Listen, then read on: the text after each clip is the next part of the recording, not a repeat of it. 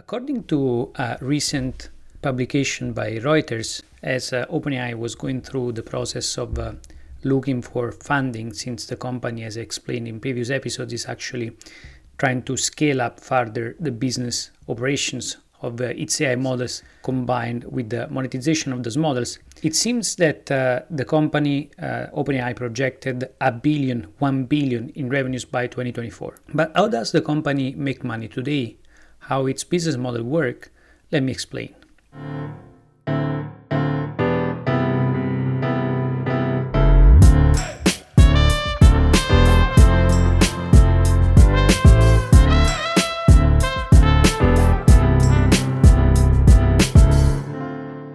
In previous episodes, I explained a little bit how the whole technology works, the combination of the technology and the business ecosystem that uh, OpenAI is creating, the history and the partnership with uh, with Microsoft.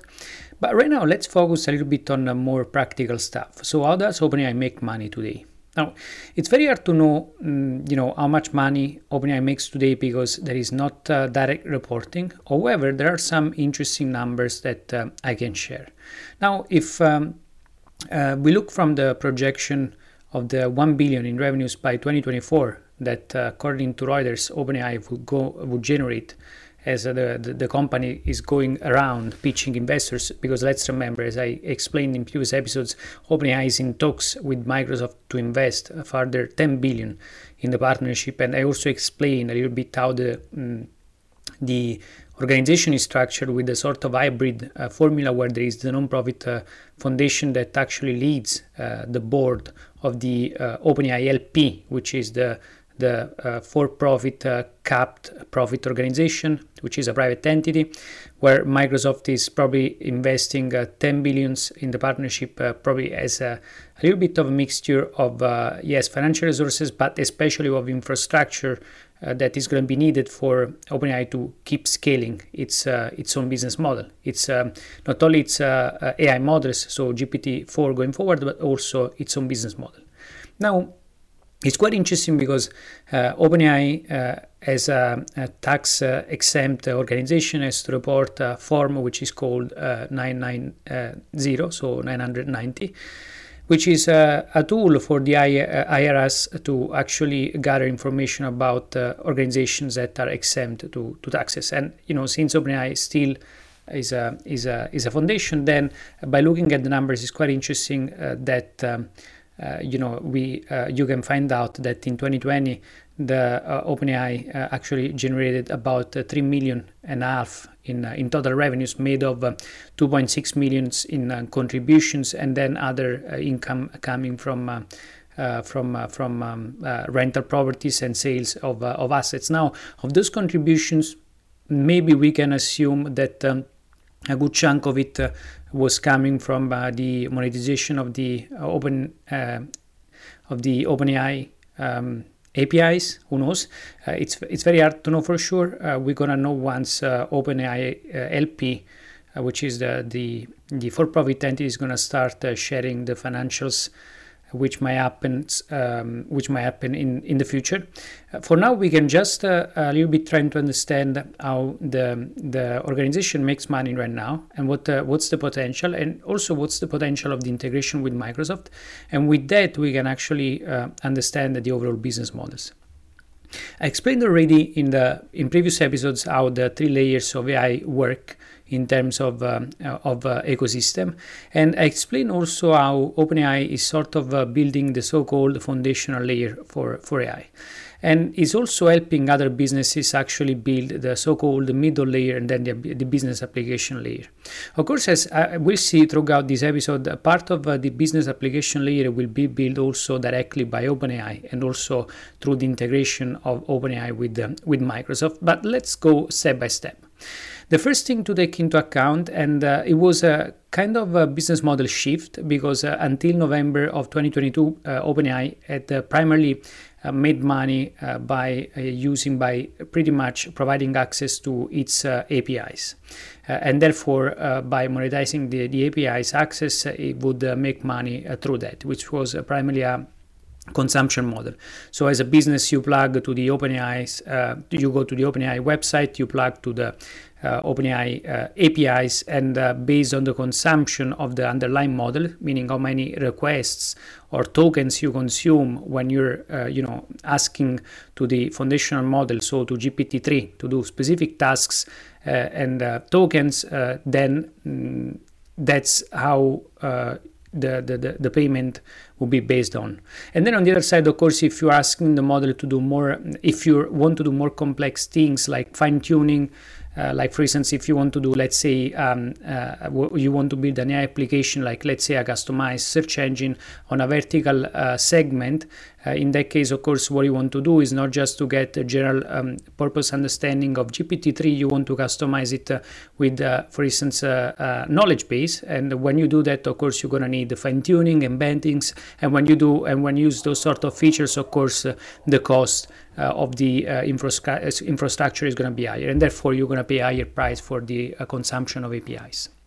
That's pretty much it. But as I said, this is how the business model worked until November 2022. And then by November, with the release of ChatGPT, there was a fundamental shift which is, is, giving us a little bit of a glimpse of how the business model is changing. And I'm going to leave in the show note an article, a detailed article from FourWeekMBA, where I explain in detail uh, how the whole thing works. And you're going to find also a graphic that explains the, the, the whole system here. But you know, again, uh, pre-ChatGPT, so before the launch of ChatGPT, the primary business model of OpenAI was through the monetization of its APIs, and as we'll see, through the integration of uh, the OpenAI's products within Microsoft uh, other, um, you know, uh, enterprise platform and then uh, business applications. We'll see this. But right now, Again, if you um, went to OpenAI, you could uh, use its APIs. But with the release of ChatGPT, uh, this has become a sort of uh, a business uh, application tool and a consumer tool as well, which uh, is uh, has the potential of Google, as we saw and as as shown in previous episodes. Of course, ChatGPT has still many limitations and drawbacks especially is not able to be factually correct in many cases, so it's not reliable. Of course, as Google, if it was, then it would be already a company worth a trillion. But of course, they're working on a way to make ChatGPT more grounded and therefore able to scale. So, uh, my um, main uh, um, you know argument here is that if they want to keep scaling and make sure that OpenAI becomes a company as valuable as Google, they need to keep ChatGPT free. Uh, of course, uh, then they will also monetize it most probably through uh, freemium, uh, you know, with the, with the premium version. So uh, so far, ChatGPT might actually uh, come about with the free version that is already available, but of course might be extremely uh, limited, uh, less performance, uh, less capabilities, and um, um, you know uh, less functionalities. And then with the premium version that is gonna have higher performance, more capabilities, more functionalities. For instance, right now, if you go on uh, ChatGPT many times of the day due to the traffic, you might find many outages. Uh, so the, the the chat might be stuck. But of course, if you go if you are in the premium, then you're gonna get additional functionalities like, for instance, your your history saved. You know. Uh, you know, for for for the whole time that you're talking to ChatGPT and your whole conversations stay saved there. And for instance, you might get also ChatGPT as an application on your iPhone. So we don't know for sure how the ChatGPT Premium is going to look like, but that seems the model for now. And there is another additional thing to highlight here. ChatGPT might also uh, be monetized. Who knows? Maybe uh, one day through advertising.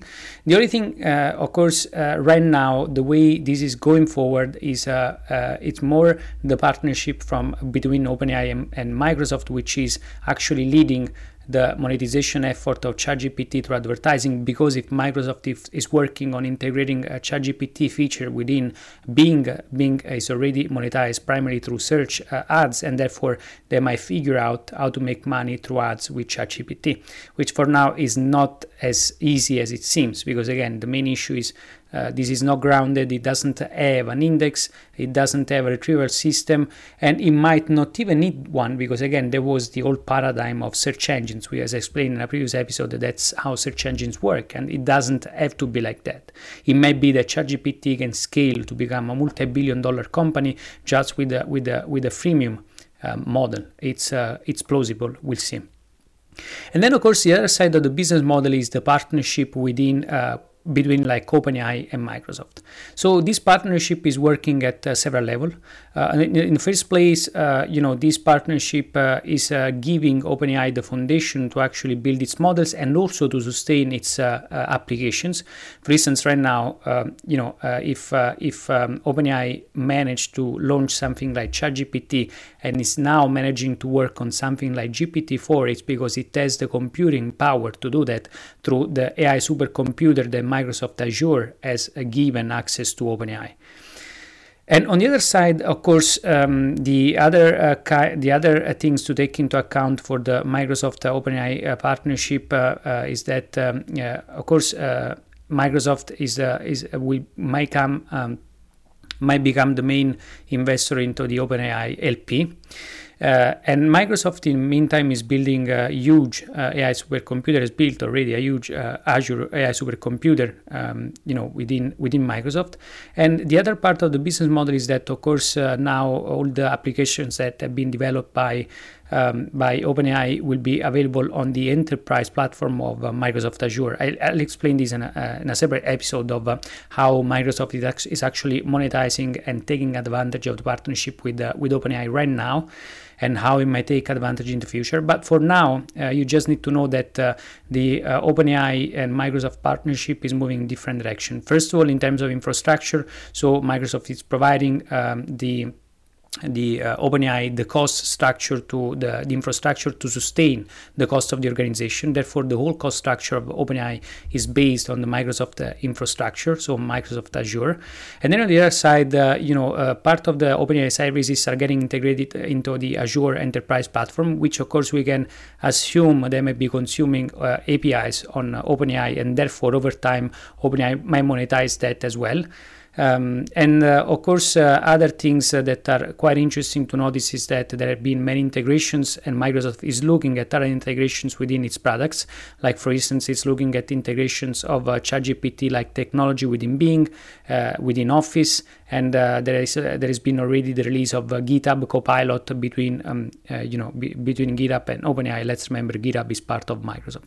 So that's how the um, the the uh, OpenAI business model work. That's how uh, um, OpenAI is making money right now.